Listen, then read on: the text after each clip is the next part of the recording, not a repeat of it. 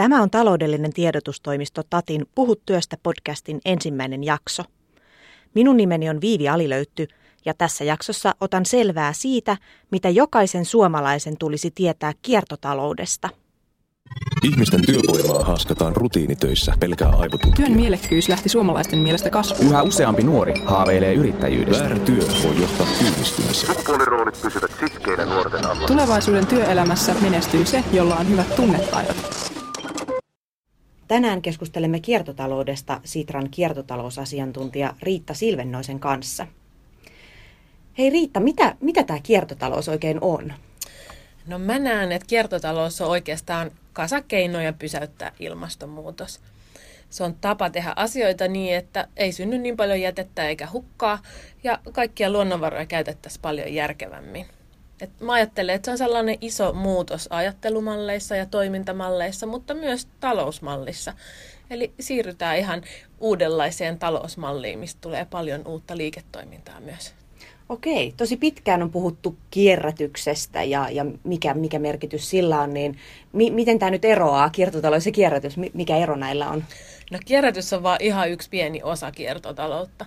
Et vasta siinä tuotteen elinkaaren loppuosassa puhutaan kierrätyksestä ja usein se on niin, että siinä vaiheessa kun mietitään kierrätystä, niin on jo vähän liian myöhäistä. Että se kierrätys olisi pitänyt ratketa jo siinä vaiheessa, kun tuotetta suunnitellaan. Et siinä vaiheessa mietitään, että miten tämän tuotteen elinkaari olisi mahdollisimman pitkä ja mitä sille tehdään sitten, kun sitä ei voi enää käyttää. Eli se kierrätys on tärkeä osa, mutta se on vain pieni osa sitä kiertotaloutta. Minkä takia tämä kiertotalous nyt on noussut? Miks, miksi se on tärkeää? No, ilmastonmuutos tietenkin on herättänyt paljon tätä keskustelua. Ja sitten se ymmärrys, että meillä on vain yksi maapallo. Että mehän mm. eletään täällä Suomessakin niin, että ihan kuin meillä olisi kolme maapalloa. Että et ei meillä ole mahdottomasti raaka-aineita. Että on vähän sellainen, mä koen, että jos ajateltaisiin niin, että mun lapsilla olisi, annetaan, heille on 100 000 euroa perintöä ja he saa sen silloin, kun he täyttää 18 vuotta. Niin nythän tilanne on se, että hänen vanhempansa on käyttänyt jo suurimman osan perinnöstä siinä vaiheessa, kun hän saisi sen. Eli me käytetään tavallaan vähän niin kuin velaksi näitä luonnonvaroja tällä hetkellä Suomessakin.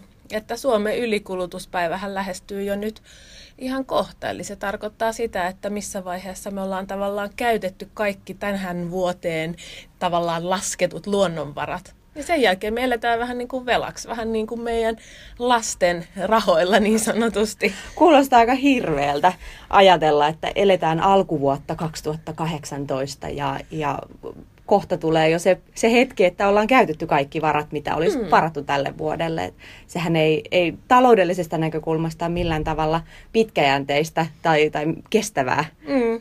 Näin se on, näin se valitettava tosiasia on ja sehän tietenkin Suomessa vaikuttaa, kun me asutaan tällä niin kylmässä ja paikassa, missä vaatii myös paljon energiaa ja pitkiä matkoja kulkea, niin sen takia meillä se ylikulutuspäivä on aika aikaisin. Mutta on siis todellakin paljon keinoja puuttua tähän ja niitä Okei, kiertotalous se on. siis. Eli ei pidä masentua. Tässä ei ole ollenkaan kysymys siitä, että nyt haluttaisiin masentaa, vaan tämä on se valitettava realiteetti, mikä siellä taustalla on, mutta, mutta toivoa ja keinoa toki on.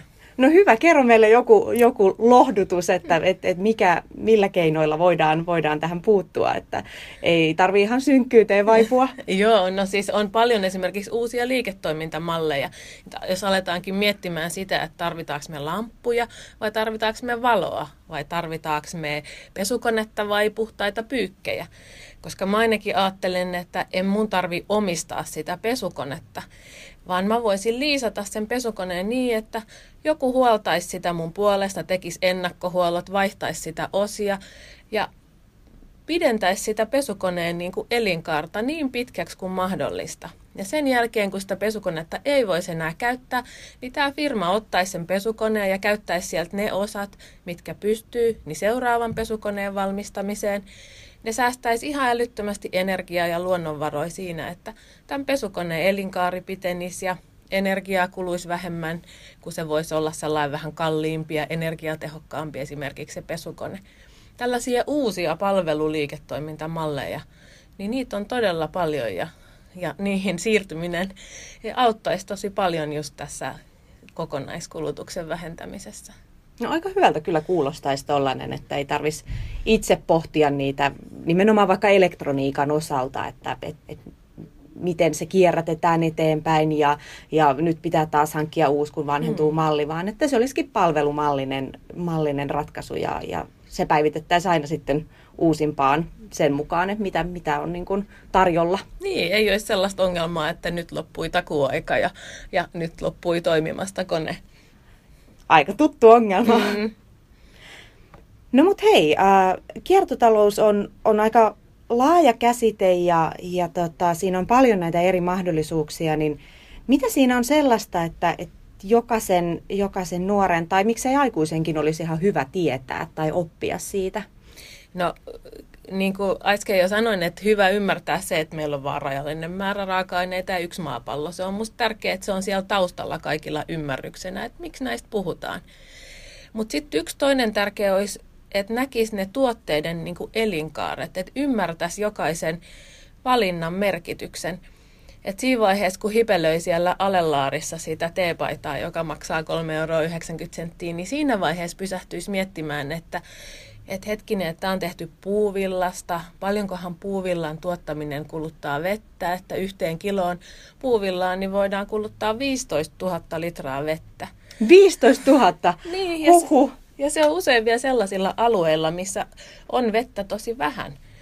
Eli se, siinä on tosi isot vaikutukset. Lisäksi tarvitaan energiaa, että se paita on saatu tuotua sinne kauppaan. Kaikki logistiikka on vienyt paljon energiaa ja polttoaineita. Sen lisäksi usein kemikaaleja värjäykseen ja muuhun. Että nähtäisiin se, että mitä kaikkea siinä on tapahtunut siihen pisteeseen, että se, se paita on siellä alelaarissa. Ja sitten voitaisiin miettiä siinä hetkessä, että tarviiko mä tätä oikeasti. Voisiko mä ehkä lainaa, olisiko mun kaverilla joku paita, mitä mä voisin käyttää. Tai jos mun on ihan pakko ostaa, että mä nyt tarviin ihan joka viikko tätä paitaa, niin onko se sitten paras vaihtoehto ostaa se sieltä alelaarista? Onko se varmasti kestävä? Et pitäisikö mä ostaa ihan vähän kalliimpi, joka kestäisi sitten pidempään? Ja voisiko mä myydä sen sitten kirpputorilla vaikka sen jälkeen? Että miettisi tällaisia omia valintoja, koska meidän itse asiassa kuluttajan valinnoilla on ihan tosi iso merkitys. Aika monta aspektia pitää muistaa ottaa huomioon tulee mieleen, että, että tässähän voisi olla hyvä paikka sellaiselle, sellaiselle esimerkiksi Sitran kiertotalousmerkille, että, että vähän samaan tapaan kuin, kun jostain elintarvikepuolelta löytyy joutsenmerkkiä tai muuta, niin, niin että sitten voisikin olla tällainen kiertotalous hyväksytty tuote, mm. että auttaisi kuluttaja myös ymmärtää sitä, että, että tämä on niin kuin kestävästi tuotettu ja tässä on ajateltu sitä kokonaisuutta. Mm, se on ihan tosi hyvä idea ja ollaan itse asiassa keskusteltukin tästä, mutta ollaan ehkä koettu, että ei tarvita uusia merkkejä, kun on nykyäänkin on joutsenmerkkejä Suomen lippua ja monia ja itsekin kaupassa aina miettii, että otanko nyt tätä, missä on Suomen lippu vai otanko reilun kaupan vai mitä, mikä näistä nyt olisi paras, niin me ollaan ehkä lähetty siitä, että olisi hyvä, että näihin olemassa oleviin merkkeihin niin otettaisiin sitten kiertotalousnäkökulmia mukaan.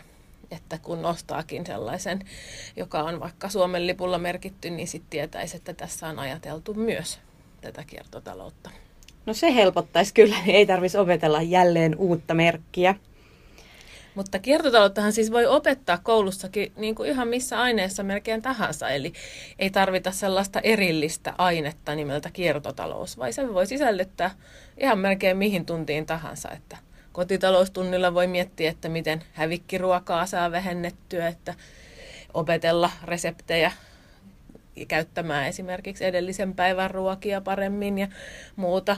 Kemiassa ja fysiikassa voisi miettiä näitä uusien materiaalien kehittämistä, että miten nuo mikromuovit tuolta merestä saataisiin pois, että mitä, muit, mitä materiaaleja voisi olla korvaamaan sitä mikromuovien lähteitä yhteiskuntaoppia matikka, niin siellä voisi miettiä näitä liiketoimintamalleja ja yrittäjyyttä ja vastaavaa. Ja tietenkin käsityössä ja teknisissä töissä niin voisi tuunata ja korjata kaikkia tavaroita, että niiden elinkaari pitenisi ja miettiä, että minkä takia tätä tavaraa ei voi korjata, miten se olisi pitänyt suunnitella, että sen voi korjata.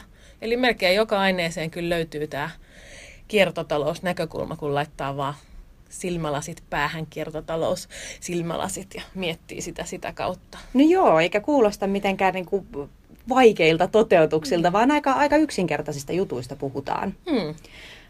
Nämä on aika pitkälti sellaisia asenneasioita, että pitää saada jotain päässä naksahtaan, että osaa ajatella tietyllä tavalla. Miten sitten tuolla yrityspuolella? Onko, onko yrityksissä naksahtaan päässä vai, vai onko siellä ymmärretty liiketoimintamahdollisuuksia, mitä tähän liittyy? No on ja ei. Eli on yrityksiä kyllä on herännyt siihen ja he on tätä kyllä paljon miettinyt, mutta sellaista ihan konkreettisia yrityksiä ei vielä ihan hirveästi ole. Sitra on julkaissut nyt sellaisen listan kuin kiertotalouden kiinnostavimmat yritykset, ja siinä on nyt lähes sata yritystä Suomesta.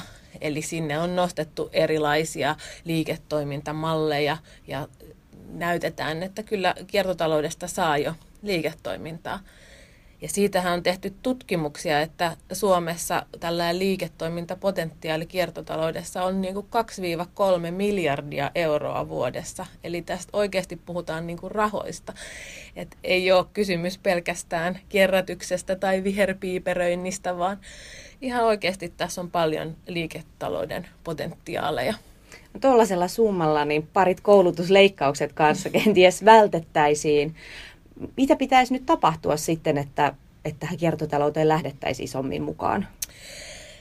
No, pitäisi kaikkien lähteä tähän mukaan. Eli tästä ei ole kenenkään yhden tahon niin kuin haaste.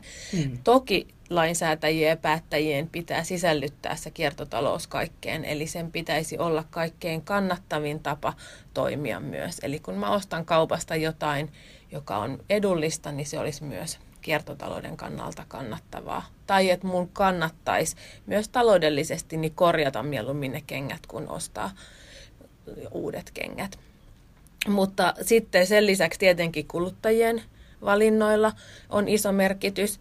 Ja nyt Sitran sivuilla on myös tällainen sata fiksua arjen tekoa, missä on myös tällainen elämäntapa-testi, mutta siellä on kuluttajille hyviä vinkkejä siitä, että, että mitä voisi tehdä toisin mutta toki siis yritysten täytyy siirtyä tarjoamaan enemmän tällaisia kiertotalouden mukaisia ratkaisuja ja palveluita. Mutta sekin on vähän munakana ongelma, että, että kuluttajien pitää myös vaatia niitä ja yritysten pitää tarjota niitä. Että kuluttajilla on kyllä iso, iso merkitys tässä. Eli jokainen pystyy ihan niillä omilla valinnoillaan vaikuttaa myös siihen, että millä tavalla yritykset kehittää sit sitä omaa liiketoimintaansa tai minkälaisia uusia palveluita syntyy. Kyllä, kyllä. Että niitä potentiaaleja on esimerkiksi noissa jakamisalustoissa ihan monta sataa miljoonaa euroa laskettu. Et ihan niin kuin huuto.net ja tori.fi ja tällaisia vertaus, vertaisvuokrausta autoille ja hävikkiruuan niin kuin markkinoimista ja myymistä ravintoloista tai kuluttajalta toisille, niin niissä on niin kuin iso potentiaali. Mutta toki myös sitten yrityksille on paljon mahdollisuuksia tuolla teollisuuden puolella, että siellä on niin isot massat liikkeellä, että siellä kun keksitään pienikin ratkaisu, niin se vaikutus on todella iso. Et esimerkiksi paperitehtaalta, niin sieltähän syntyy paljon muutakin kuin paperia, joka toki tälläkin hetkellä hyödynnetään, mutta usein energiana, kun taas jostain tällaisesta materiaalivirrasta niin voitaisiin kehittää uusia biopohjaisia materiaaleja, josta saataisiin huomattavasti isompi niin kuin kilohinta jäämään euroja Suomeen kuin se, että se vaan poltettaisiin. Eli siellä on kyllä paljon mahdollista tutkimuksen ja tuotekehityksen kautta niin löytää uusia hienoja liiketoimintamahdollisuuksia. Aivan, eli, eli sen sijaan, että, että tota, kaikille varmaan tuttu uusio paperi esimerkiksi mm. muistaa omilta kouluajoilta, mm. se, se paperi, johon oli vähän huono kirjoittaa mm. ja, ja kumittaessa meni rikki se koko repes paperi, niin, niin tavallaan, että, että niillekin löytyisi uusia, uusia käyttötapoja ja, ja uusia tuotteita, mitä, mitä siitä materiaalista pystyisi tekemään. Joo, joo ja, ja siellä sellaisia, mitkä poltetaan esimerkiksi ihan energiaksi, niin isoja määriä. Niin kun siellä on yhdiste nimeltä ligniini, niin sillä on tosi paljon erilaisia niin ajatuksia tällä hetkellä siitä, miten siitä saataisiin erilaisia kemikaaleja tai materiaaleja tai muita, joiden kilohinta on, tai vaikka kosmetiikkaa, jonka kilohinta on sitten taas ihan eri sfääreissä. Eli, eli siitä voitaisiin saada tienata tavallaan huomattavasti enemmän kuin siitä, että se suoraan vaan poltetaan. Erittäin mielenkiintoista. Mä luulen, että me ollaan, ollaan tässä opittu nyt aika paljon kaikkea uutta kiertotaloudesta. Kiitos paljon Riitta ajastasi.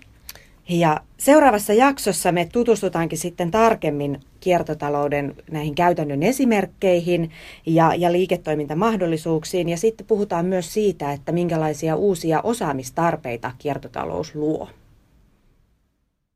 Ihmisten työvoimaa haaskataan rutiinitöissä pelkää aivotutkia. Työn mielekkyys lähti suomalaisten mielestä kasvuun. Yhä useampi nuori haaveilee yrittäjyydestä. Väärä työ voi johtaa työllistymiseen. Sukupuoliroolit pysyvät sitkeinä nuorten alla. Tulevaisuuden työelämässä menestyy se, jolla on hyvät tunnetaidot.